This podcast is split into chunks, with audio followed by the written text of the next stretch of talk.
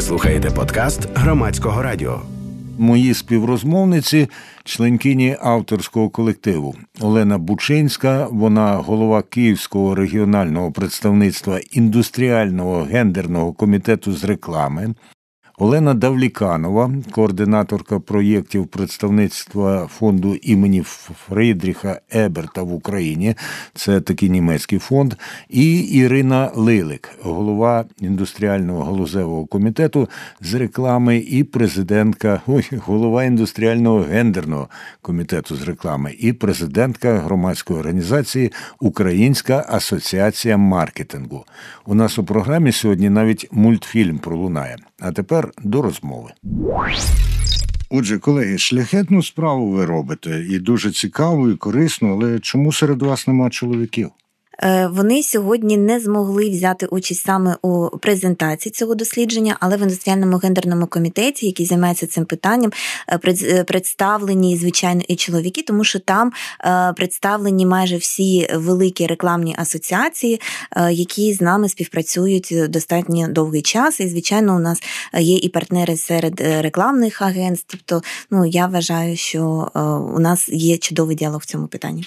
Олена Давліканова. А тепер послухаємо, що скажуть ті люди, які безпосередньо причетні до реклами. І я звертаюся до Ірини Лилик. Деякі заголовки, е, які вже вийшли за результатами вашої роботи, вони кажуть, е, сексистська реклама не продається. Але чому вона досі тоді існує? Сексистська реклама дійсно не продає. Вона досі існує, тому що є таке переконання в рекламодавців, що секс продає. Але це переконання ні на чому не ґрунтується, лише на тому, що вони так думають.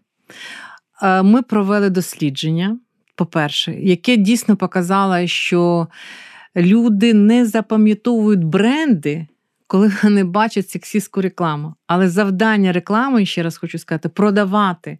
Завдання реклами, щоб запам'ятався саме бренд, саме товар. Вони запам'ятовують цей контент. Ну, тобто, Сюжет, е, який містить оцей сексізм, да? От, але не запам'ятовують бренди.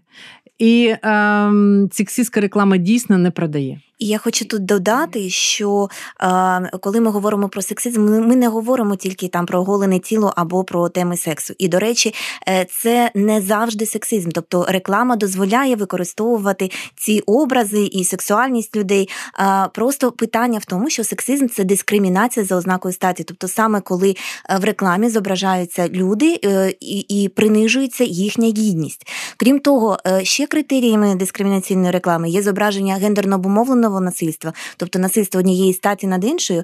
І Невже це... таке досі трапляється? Е, є, причому е, насправді є такий сюжет, коли е, чоловік тягне жінку за ногу, при тому ми навіть не бачимо всю жінку, це а тільки телевізійний сюжет, це на бордах, на, на білбордах. Да. І спочатку це була реклама шкіри та хутра, а потім стала реклама якогось іншого товару. Тобто просто взяли, поміняли назву компанії, поміняли назву товару, і все інше залишилось. І таке тиражується дивіться, е, була така е, теж дискримінаційна реклама е, салону краси, коли було сюжет був побудований на тому, що чоловік тримає пльотку і каже: Ану, швидко записалась там на манікюр, наприклад. Да. Тобто такі реклами насправді є. Ну і звичайно, це тиражування стереотипів. Тобто, це треба розуміти, що сексистська реклама це дискримінаційна за ознакою статі, тому що сексизм це як расизм. Олена Довліканова зараз до Олени Бучинської. Скажіть, будь ласка, а от мені спало на думку: обміняємося одним із прикладів сексистської реклами, які нам найбільше запам'яталися. Від Довліканової ми вже почули. Починаєте ви, потім пані Лилик, а потім я. Ну, добре, е, запам'яталася е, найбільше, мабуть, за минулий рік реклама закладу громадського харчування. Не будемо да, називати е, назву, де сюжетом стала відсилка до відомого порносюжету. І таким чином, таким чином, директор цього закладу дійсно намагався збільшити кількість підписників сторінки закладу в інстаграмі, і е, потім, е, перебуваючи на різних телеканалах, радіостанціях, він продовжував протягом тривалого періоду часу стверджувати, що він дійсно вважає це супер-мега креативом. Е, ця компанія була визнана сексистською індустріальним гендерним комітетом, і е, в суді вони програли. І, на жаль, лише 5 тисяч гривень вони заплатили. Проте заплатили, і він пообіцяв, що більше так робити не буде. Але для соціаль... для реклами в соціальних мережах це дійсно перемога. Тому що ви знаєте, що е, дуже важко оцінити вартість самої реклами саме в інтернеті. І тому ці 5 тисяч гривень вони були для нас як бальзам на душу, насправді. Зрозуміло, пані Лилик. Приклад, який вам е, запам'ятався найбільше, можливо, викликав найбільше обурення, а потім, як той казав, а я вам скажу. Ну, по-перше, що я хочу сказати, що коли ми розповідаємо про ці приклади, я завжди себе ловлю на мислі, що я їх просуваю в таку рекламу, розумієте? Але Ну, можна подивитися і з іншого боку. Дехто може сприймати це як абсолютно щось дане і в порядку речей. так, але я хочу сказати, що дійсно деякі приклади настільки мене обурили, що я просто ну я їх завжди привожу, тому що я взагалі не можу зрозуміти, як маркетолог, який має освіту, який розуміє, що він робить, який має відповідальність і розуміє, що він формує інформаційний простір, собі дозволяє таке, навіть ну. Подумати про таке. Е, це, наприклад, е, реклама інтернету, інтернет-провайдери, коли ну, оголений чоловік з е, рятівним колом, з Дитячим. да, з поднятий такої, як то сказати, ну, дитя, дитя, дитяча качечка піднята mm. і написано Хочу літа. Mm-hmm. Ну, це розумієте, це до, до, до, до кого це, до речі, реклама? От до кого ця реклама? Для кого ця реклама? Що він продає? Е, і... А а що він продає? Інтернет-час, мегабайти? Мабуть, що? мабуть, розумієте, мабуть. Але потрібно ж розуміти, що людина йде, дивиться, бачить, що не всі люди, я перепрошую, здорові. Е, подивився асоціація з тим, що можна. Це ж дитина, розумієте? Е, і може бути погано зробити дитині. Знаєте, що мені найбільше ріже око уже не перший насправді місяць. Е, останнім часом я не був на тій станції метро, але на Майдані Незалежності дуже довго висіла реклама е, шлюбного агентства. Угу. І там усміхнена дівчина обіймала за шию усміхненого молодого чоловіка, і було написано там Хочеш заміж за іноземця і так далі. Оце насправді нав'язування стереотипів, тому що навіть серед моїх знайомих є yeah, чоловіки, які мріяли про те, щоб одружитися з іноземкою, але на рекламі стереотипно, значить, зображена жінка і так далі. І так далі. І це повторюється, розумієте, і це повторюється, повторюється, повторюється, і це потім сприймається як норма, як норма життя. От в тому шкода такої реклами. Це спільний проєкт Української громадського радіо. Андрій Куликов працює при мікрофоні. Ну і тепер, після того як ми встановили наші позиції, хоча приклади мої ще до далеко не вичерпали, трапилася. Інформаційний привід, з якого ви опинилися у цій студії? Е, його три, їх три верніше. Е, перший це, звичайно, е, прийнятий минулої п'ятниці закон зміни до закону України про рекламу. І тут ми маємо наголосити, що деякі ЗМІ пишуть, в Україні заборонили сексизм та дискримінацію. Насправді вона заборонена була з самого початку прийняття цього закону. Стаття перша і восьма говорили про те, що будь-яка дискримінація за будь-якою знакою не допускається, і що рекламодавці несуть за це відповідальність, і прописано, як саме вони несуть, як вираховується штраф. Тобто в цьому питанні нічого не змінилось. Що змінилось? Було внесено реально визначення детальне, що таке дискримінаційна реклама, як її трактувати, і що таке дискримінаційна реклама за ознакою статі. І чому це важливо? Тому що саме невизначеність в законі дозволяла розповсюджувати такі реклами. Другий е, привід це звичайно дослідження, про яке ми почали говорити. Е, вперше в Україні провели е, репрезентативне дослідження, опитали більше 2400 респондентів і респонденток з усіх регіонів України з різними рівнями освіти, жінок і чоловіків різного віку. І опитали щодо ставлення їх до дискримінаційної реклами. Ну і третій, це в цьому році ми святкуємо десятиріччя із прийняття стандарту недискримінаційної реклами за ознакою статі. Це стандарт, який дозволяє ринку реклами українському е, впровадити процес саморегулювання в цій сфері, і він був тоді підписаний всіма великими асоціаціями. Саморегулювання це означає, що лише учасниці і учасники ринку це роблять, чи все ж таки е, роль держави там зберігається? Ні, Ірина Лили. Е, Це самі учасники ринку це роблять, і вони взяли на себе зобов'язання більш жорсткі навіть ніж в законі. Це розуміючи свою відповідальність, свою роль, вони ну саме рекламне співтовариство розробило ці критерії, е, обговорювали, прийняли на форумі. І я вважаю, що це є ну велике досягнення рекламного ринку. Олена Бучинська, наскільки е, в Києві проблема гостріша, а може навпаки, не така помітна, ніж в інших містах? Чому я кажу не така помітна? Київ величезне місто, і якщо тут, е, скажімо, велика концентрація, десь то розшарена по цілому місту, вона може не так впадати в око. Будь ласка, ну насправді е, насправді ми знаємо, що протягом останніх трьох років в Києві діє програма зі зменшення кількості наружної реклами зовнішньої так, тобто апріорі її стає менше. Але е, індустріальний гендерний комітет майже щорічно підводить підсумки за регіональною складовою, да, е, в якому з регіонів, в якому з міст найбільша кількість звернень і скарг на дискримінаційну рекламу. Е, по-перше, хочеться сказати, що все ж таки і навіть за на засадах саморегуляції е, це працювало, тому що е, починаючи від 20, е, ну, з початку 2021 року, ми отримали, написали 50 два експертні висновки. У порівнянні у аналогічний період у минулого року було вдвічі більше, а три роки було майже тричі більше. Тобто ця кількість зменшується.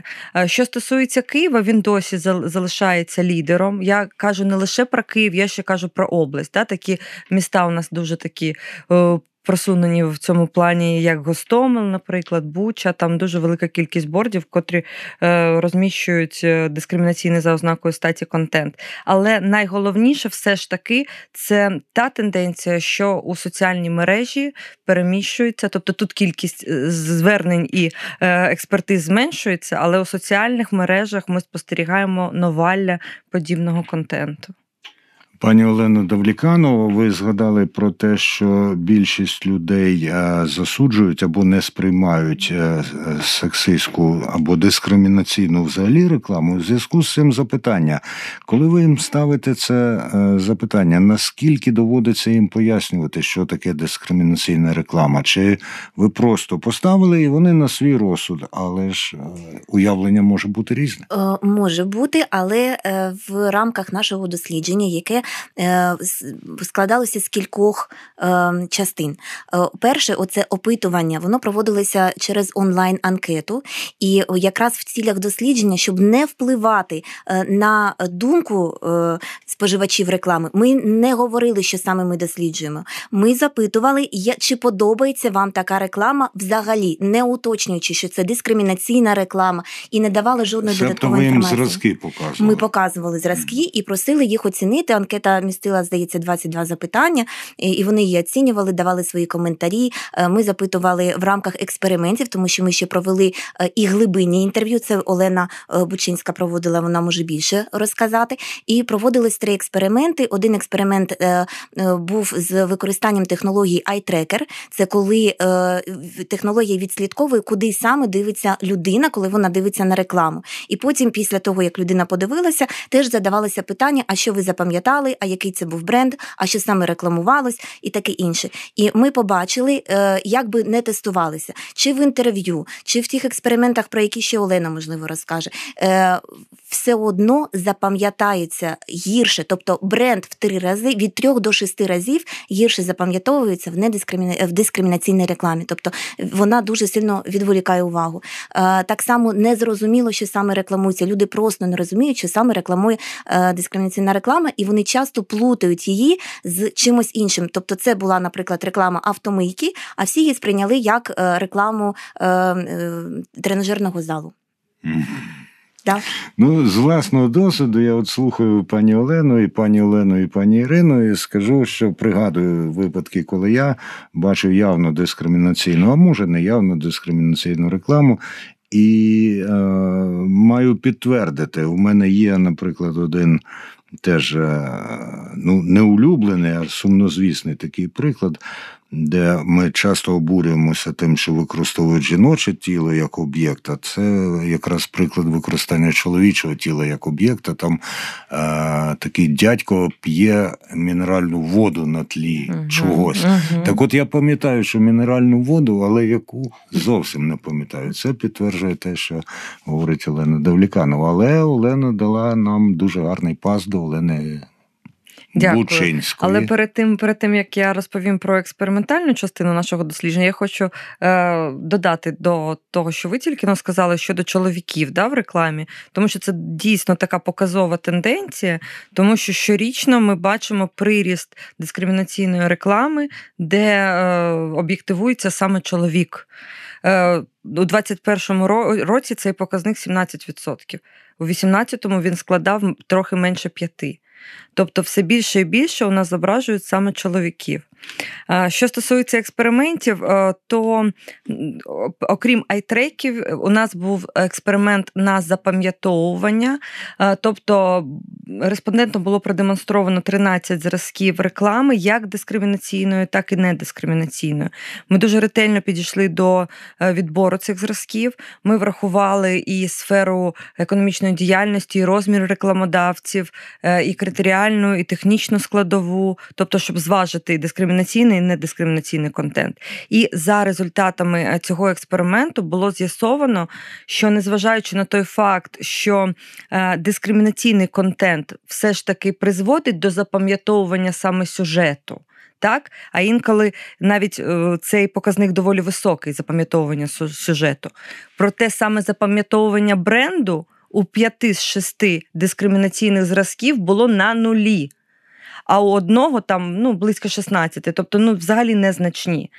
Тобто, ну, на нашу думку, це такий, знаєте, найголовніший аргумент для бізнесової спільноти наразі, е, тому що ну навіщо вкладати кошти у рекламну кампанію, е, робити подібні, подібний контент, а потім е, це не призводить до безпосередньо купівлі, да, і не приносить кошти компанії. Ну і крім того, зараз це може призводити ще до іміджових втрат. І другий експеримент його суть полягала у визначенні саме об'єкта реклами. Респондентам демонструвалося 5 зразків дискримінаційної реклами реклами із заблюреними, прихованими да, е, назвою бренду та об'єкту безпосередньо. І вони повинні були спробувати здогадатися, що саме рекламується.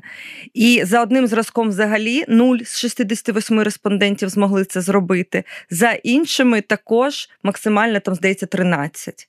Тобто дуже дуже низька категорія. Ну а потім, коли людям демонструвалися ці е, реклами в реальному вигляді. Ну, у нас там дуже велика кількість прямої мови в нашому дослідженні. Ми збирали її кропітко, і е, люди просто були в шоці. Всі реакції майже були е, негативними з цього приводу. Вони не розуміли. У них був когнітивний дисонанс з цього приводу, що вони бачать. Пані Ірино, Ірина Лилик, а ви, як голова індустріального гендерного комітету, маєте напевне е, на собі переносити найбільше нападок коли вам кажуть, а що це там, ханжі зібралися і оце все роблять. Та як ви цьому протестуєте? Ну, мені говорять, це ваші сексуальні фантазії, Ірина Вікторовна. Ну, спокійно, спочатку, так би мовити, хвилювалася, але оскільки у нас е, в професії да, дуже багато психологів, то я якось з одним психологом розмовляла і кажу: розумієте, ну от я дивлюсь на ту рекламу, про яку ви говорили. Ну, ну педофілія, ну це такі у мене я хвилююся, це такі фантазії, дійсно чи що. Він каже: розумієте, ви робите абсолютно правильну справу. Якщо у вас виникає така асоціація, якщо ви розумієте, що таким чином це можна трактувати, то таким чином це може це дійсно будуть трактувати. Якщо не всі, то якась частина буде трактувати саме таким чином. Тому я не хвилююся за свої сексуальні фантазії, от, а вважаю, що кожна реклама, яка зроблена, має тестуватися, має проходити фокус-групи, має обов'язково бути таке професійне е, тестування цієї реклами. Особливо, якщо це всеукраїнська реклама, якщо ви робите це на всю Україну, особливо, якщо це зовнішня реклама, тому що якщо ти йдеш по вулиці, ти не відводиш очей, да? тобто ти це дивишся, дивляться діти, дивляться підлітки, розумієте, потрібно обов'язково тестувати. Е, пані Ірино, але така фокус-група має тоді зібрати людей найрізноманітнішого віку статі там Так. і таке інше. Це має бути професійно зроблено. Мгм. Але я говорю, що якщо навіть ви маленька компанія, Це ну і не маєте, да, і не маєте грошей, так то протестуйте хоча б на так би мовити, на тих, кого ви знаєте, на своїх знайомих. Ну, хоча Слово б на протестуйте в українській мові має принаймні два значення, але іноді доводиться протестувати проти того. Так, Так, скажіть, так. будь ласка, от а, ви, люди, які е, цією справою вже давно і не безуспішно опікуєтесь, а, який тиск на вас чинить громадськість в тому сенсі, що мало робите? Давай ще. Олена Тавліканова. Е, Громадськість е, певна її частина підтримує. Звичайно, є люди, які говорять, на що ви витрачаєте на це час, тому що є більш актуальні проблеми. Е, І, звичайно, є ті, хто проти, е, але ми вважаємо, що це нормальний процес. Е, І щодо того, е, коли нам закидають, нібито це там наші якісь суб'єктивні думки, ми відповідаємо, е, це не суб'єктивно, оскільки є оці критерії, які були розроблені на базі е, міжнародного досвіду, який збирався ще з 80-х років минулого століття. Проводилися дослідження, е, як діє дискримінаційний контент, контент на запам'ятовуваність, на продажі. І е, ці дослідження проводились як на запит е, великих компаній, так і просто науковцями. Всі ці дослідження показують одне і те саме. І коли, е, повертаючись да, до вашого першого питання, коли говорять, що секс продає, ні, просто люди не читають дослідження, вони не перевіряють, оскільки оцей міф е, він є дуже, е, скажімо так, е, зручним, коли ти не хочеш створювати реально нове щось, створити рекламу, яка працює, народити якусь ідею, це дуже важко. А ти просто кажеш, секс продає, ставиш когось там, да, можна навіть одну і ту саму людину просто міняти товар. І, і все. Тобто, ну, мені здається, що це просто якби аксіома, яку прийняли, але насправді вона, коли перевірити її фактами, вона не, не витримує такої перевірки. І я, якщо можна, також хочу додати щодо Так. реакції громадськості. Активності громадськості. Так? Після того, як е, протягом останніх років ця тема стала да, на часі, більш активно у медіа висвітлюватись, ми почали отримувати багато скарг, які не мають обгру... ну, не мають під... підґрунтя, в принципі. Да? Тому що багато українців досі вважають, що якщо вони побачать там е, оголене тіло в рекламі або побачать там якісь натяки на сексуальні відносини, це 100% сексизм, і вони закидають нас скаргами. Проте ми б хотіли дійсно е, наголосити на тому, що е, оголене тіло в рекламі, сексуальні натяки на сексуальні відносини це не повинно бути табу для українського рекламодавця, якщо це має відношення до рекламованого товару. Тому скаржитися на рекламу, наприклад, спортивних купальників да, або білизни, якщо це не вульгарно да, і не перетинає межу, то не треба. Це є нормою, тому що це пов'язано з об'єктом реклами. Пані Олено, пригадуючи те, що ви говорили, коли ми щойно брали розгін у нашій розмові, ви там сказали, як це відомий порносюжет. Да. А як порносюжет може стати відомим? Ну, справа в тому, це не мої слова. Я цитую студентську аудиторію, викладаю в університеті маркетинг і піар, до речі. І е, тоді, коли ми обговорювали цю рекламу з молодшою аудиторією, вони сказали: Олена Вікторівна, ви що? Це ж дуже відомий мем. Е, Цей порносюжет він став мемом, він тиражувався вірусно е, соціальними мережами, і аудиторія до 35 років вони були в темі, вони це бачили. Тому, безумовно, ми не були цільово- цільовою аудиторією для подібного рекламного сюжету. Тому я вжила. Пряму мову, так би мовити, Мгм. молодого покоління. Е, Їм було це відомо, проте все одно вони негативно е, поставились до цієї реклами і дуже допомогли насправді у е, роботі по цій справі. Ви згадували про скарги, які надходять до вас. Від кого вони переважно надходять? Це, як кажуть, фізичні особи, чи то пак просто громадянки і громадяни, чи це е, громадські організації, а чи можливо це якраз і об'єднання рекламістів так само Ірини Лили? Ну, найчастіше від е, громадян і громадянок. Да, більше. Інколи від громадських організацій. А от, до речі, релігійні громади Не було. не було. У мене не було. Угу. Я е, чому про це веду мову, зокрема, тому що е, крім комерційної реклами, у нас є соціальна реклама, та і іноді в соціальній рекламі я так само подибую е, ознаки дискримінаційності. От якщо йти з залізничного вокзалу пішки в бік площі перемоги, я там постійно бачу один плакат, який пояснює роль чоловіка в родині. І з нього я дізнаюся, що виявляється, чоловік забезпечує родину матеріально. Угу. Ну, ми знаємо, що це зовсім не завжди так. Це його єдина головна роль. Ну ні, ну там не так, але не що, так, ну, що одна та з головних функцій це так. Наскільки ви е, на таке звертаєте увагу, чи це зовсім не ваша парафія? Це наша парафія. Розумієте, коли ми приймали оці критерії дискримінаційної е, реклами, то дуже велику якраз дискусію викликала питання, як робити, як тестувати е, соціальну рекламу. Тому що соціальна реклама вона має показувати от, е, ну, проблему соціальну. А як ти її покажеш, якщо ти її не збільшиш? Скажімо, таким чином. А якщо ти її збільшуєш, то ти можеш перейти певну певну межу, розумієте? Е, Ну, ви знаєте, що така була реклама, як, е, наприклад, Мама, чому я урод? Да? Ви пам'ятаєте проти, Та, ну, давно, проти алкоголізму. Це було, це було давно, але які ага. наслідки цієї реклами, розумієте?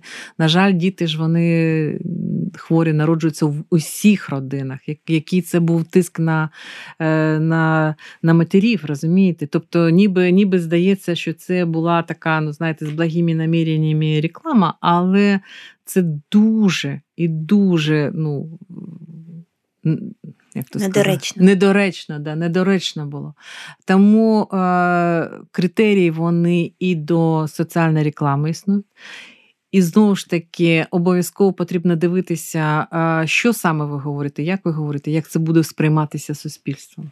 Бо вимоги до такої реклами набагато більші до соціальної, да, ніж так. до звичайної комерційної. Як людина, яка працює у комісії журналістської етики, я вам скажу, що іноді з тих санкцій, які може накласти комісія журналістської етики, дехто і підсміюється. Ну що це таке? Та дружнє попередження, публічний осуд і так далі. А вивели мову, ну гаразд, 5 тисяч гривень, ну все ж таки гроші. В який спосіб? Ви радите, надаєте консультацію, треба звернутися до суду, те все чи що. Значить, дивіться, приходить скарга. Люди можуть скаржитися не, не лише до нас. Вони скаржаться і в Держпродспоживслужби України, яка має е, цей мандат якраз е, накладати е, ці штрафи, але потрібно дійсно прийняти рішення і їм також це довести, тобто самі служби довести, що це є дискримінаційна реклама. Вони звертаються за експертизою, за експертною думкою. Ми проводимо такі експертизи. І е, якщо реклама нами визнана дискримінаційною, е, то тоді лише тоді, так би мовити, йде оце впровадження і е, спілкування з рекламодавцем. Інколи цей рекламодавець е, добровільно сплачує ці штрафи, інколи мова йде про суди. А ви ініціативно берете до розгляду? От, скажімо, немає скарги, а ви бачите і вважаєте, так. що потрібно. Так, Так, ми беремо. Який відсоток, якщо можна порахувати? Ну, як правило, сьогодні це більше скарги, якщо угу. відверто. Достатньо е, я хочу сказати, що дуже багато сьогодні людей розуміють, що таке дискримінаційна реклама. і У нас іде достатньо скарг. Ірина Лилик, Олена Бучинська, Олена Давліканова. Вони гості студії програми Громадська хвиля, яка є спільним проєктом Українського громадського радіо. І пані Ірина Лилик каже, що дуже багато людей розуміють. Але до того потрібна була наполеглива і послідовна робота і в який спосіб це запитання до Олени Давліканової здійснювалася ця робота, щоб поширити знання і розуміння, що ж воно таке дискримінаційна реклама. Лише там 2400 опитаних, яким показали і показали і роз'яснили це маловато, як інакше ще було. Е, ну це репрезентативне дослідження, але насправді робота за 10 років проводилася дуже системно. Е, ми працювали перш за все, звичайно, з рекламістами і маркетологами маркетологами, тобто з цільовою аудиторією. Е, крім того, от зараз у нас нова цільова аудиторія це юристи великих компаній, е, саме рекламодавців, які звичайно хочуть зробити так, щоб їх компанії не платили жодних штрафів. Крім того, ми розуміємо, що молоде покоління, яке буде тільки ставати рекламістами і маркетологами, теж мають бути обізнані з цих питань. І ми працювали як безпосередньо зі студентами, так ну, і в який спосіб? Ви їх збирали, лекції ми їм читали? Да, ми їх збирали. Ми читали лекції. Індустріальний гендерний комітет, який представлений в багатьох регіонах України, проводив там лекції. Ми створюємо візуальний контент. От зараз е, вийшов е, вийшла перша серія мультфільму е, про дискримінаційну рекламу, як її визначити. А можемо і... зараз заграти його? Звичайно. Послухаємо, хоч подивитися не вдасться, але послухаємо цей мультфільм.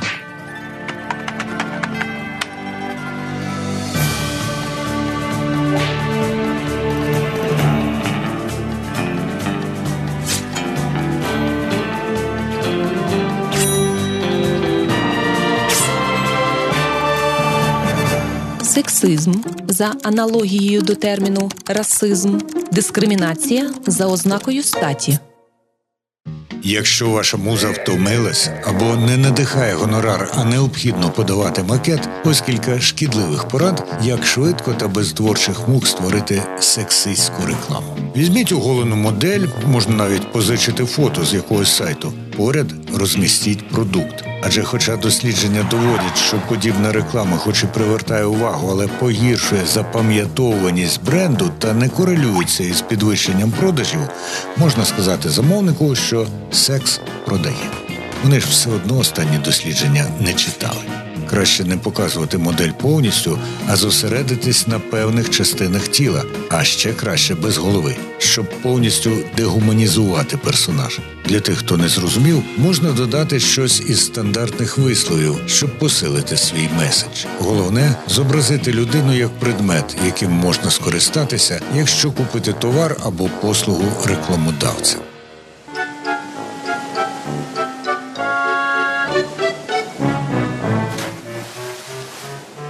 Головне, пам'ятайте, реклама не вважатиметься сексистською, тобто дискримінаційною, лише тому, що зображує оголених людей або містить натяки на сексуальність, а тільки якщо принижує людську гідність. Реклама вважається дискримінаційною за ознакою статі та порушує добросовісну практику, якщо зображує жінку або чоловіка, тіло його частини як прикрасу чи сексуальний об'єкт включає натяки на статеві стосунки та сексуальність людей, що не має прямого зв'язку із рекламованим продуктом та прямих асоціацій зі споживанням. Другий прийом трохи складніший. Щоб створити дискримінаційну рекламу, можна нікого не роздягати, а звернутись до старих добрих стереотипів.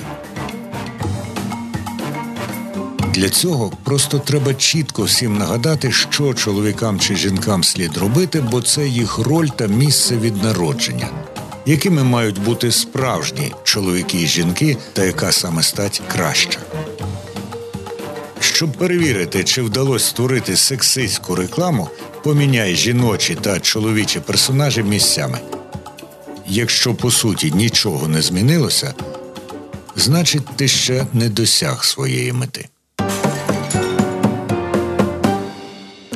Реклама вважається дискримінаційною за ознакою статі та порушує добросовісну практику, якщо принижує значимість чи розумові здібності осіб тієї чи іншої статі, пропагує стереотипні образи чи ролі або наголошує на домінуванні чи перевагах однієї статі над іншою. Ну і наостанок найсильніший хід насильство. Тут без коментарів. Адже пропагувати культуру насильства це створювати менш безпечний світ для своїх дітей. Реклама вважається дискримінаційною за ознакою статі та порушує добросовісну практику, якщо зображує агресію чи насильство однієї статі над іншою. Сексистська реклама не просто не відображує різноманітність життєвого досвіду мільярдів людей, а й може призводити до нанесення фізичної, економічної, соціальної шкоди реальним людям в реальному житті. Створюй рекламу, змінюй світ.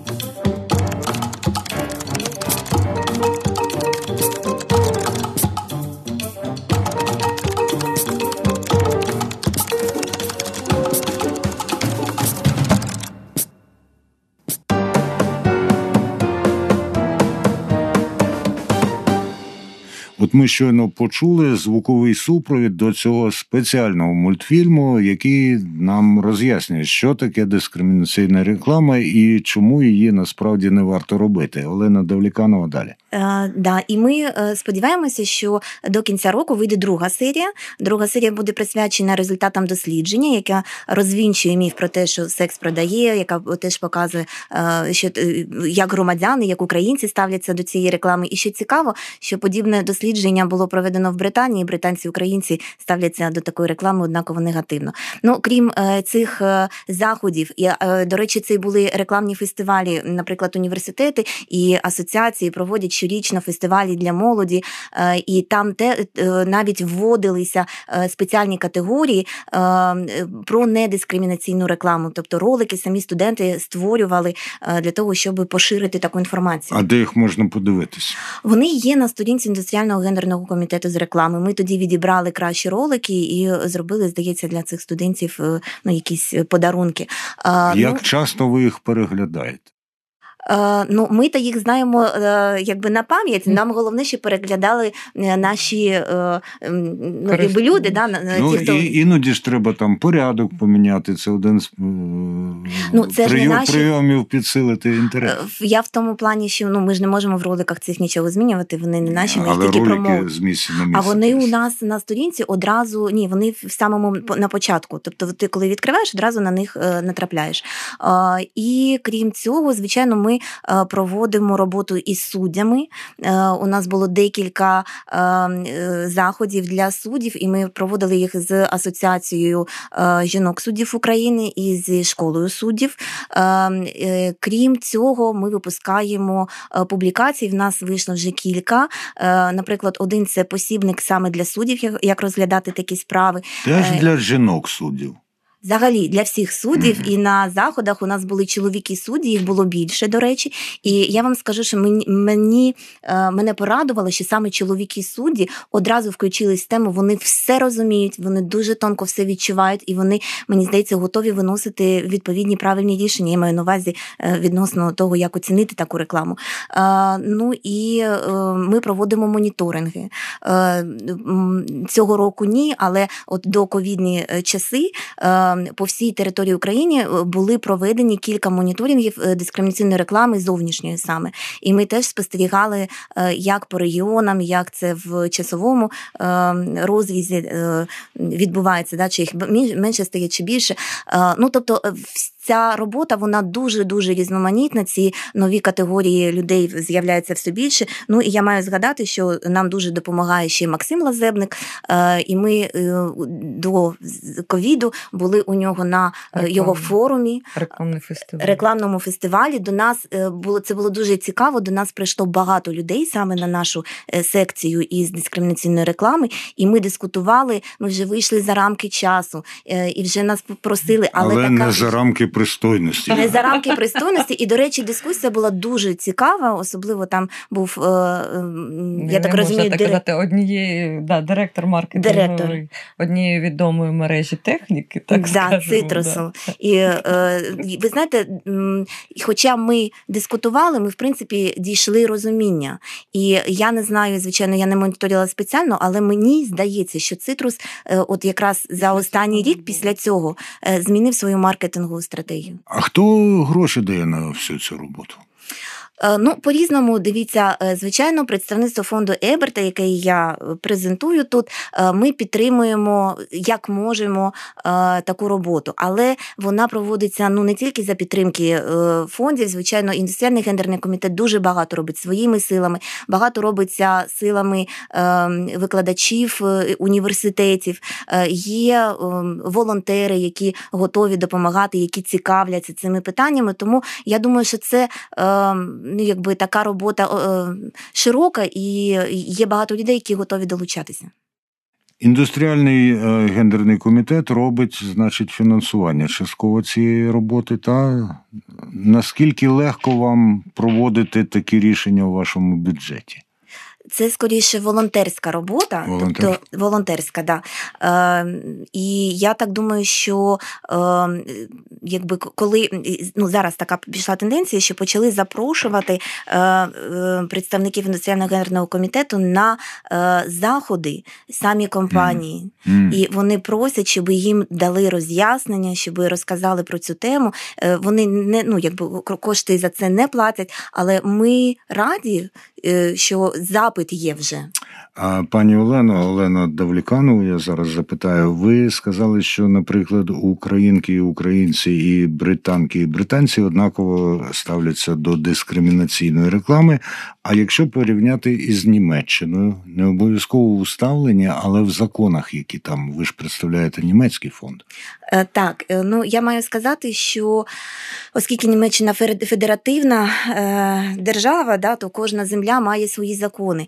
Спеціально ми не досліджували цю тему, але я маю сказати, що е, в Німеччині, ну ну, як одній з провідних країн Європи, е, питання дискримінації в рекламі розглядається. Взагалом це питання розглядається навіть на рівні Європейського союзу, і дуже часто е, Рада Європи, Європейський парламент вони випускають рекомендації для країн-членів, де вони чітко пояснюють, чому сексизм є недопустимим в рекламі, чому це масове тиражування воно впливає на суспільство. І от тепер на закінчення нашої розмови кожна із моїх співрозмовниць матиме унікальну можливість впродовж 15 секунд пояснити, чому сексизм або дискримінація взагалі неприпустимі в рекламі.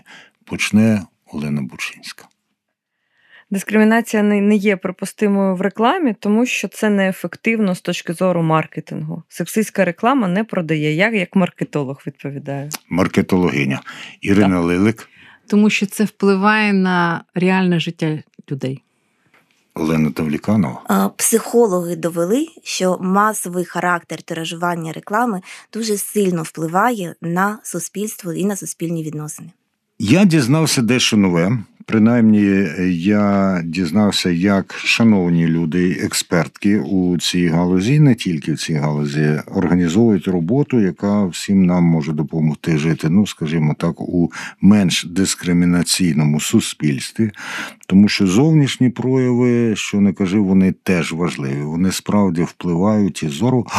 Я забув запитати. Ми все говорили: зовнішня реклама та візуальне, ТС-50. Як часто вам доводиться мати справу із дискримінаційною рекламою на радіо? Я можу, да? Так, Е, Олена Протягом Бучинська. минулого року у нас було лише два звернення е, щодо цієї реклами, Е, і наскільки мені відомо, одна з них понесла покарання. Це реклама там, де була пластична хірургія, збільшення грудей, про капусту з характерними звуками. Ось. Але У я- мене може початися нервовий сміх. До речі, ваші колеги дуже їх турбувала ця реклама. Ми також з цього приводу спілкувалися. Е, Справа в тому, що е, дуже класно, що у новому визначенні там також йдеться не лише про зображення, а про звукові ефекти також. Тому у нас є інструмент і для боротьби із дискримінацією в радіорекламі. Дуже дякую. І якщо я не переступаю в межі дозволеного, то прошу вас просто от зараз е, дати нам надію, що ми зможемо і другий мультфільм прокрутити в нашому етері, коли він вийде. Я буду щаслива і сподіваюся, що ви перші отримаєте до нього доступ.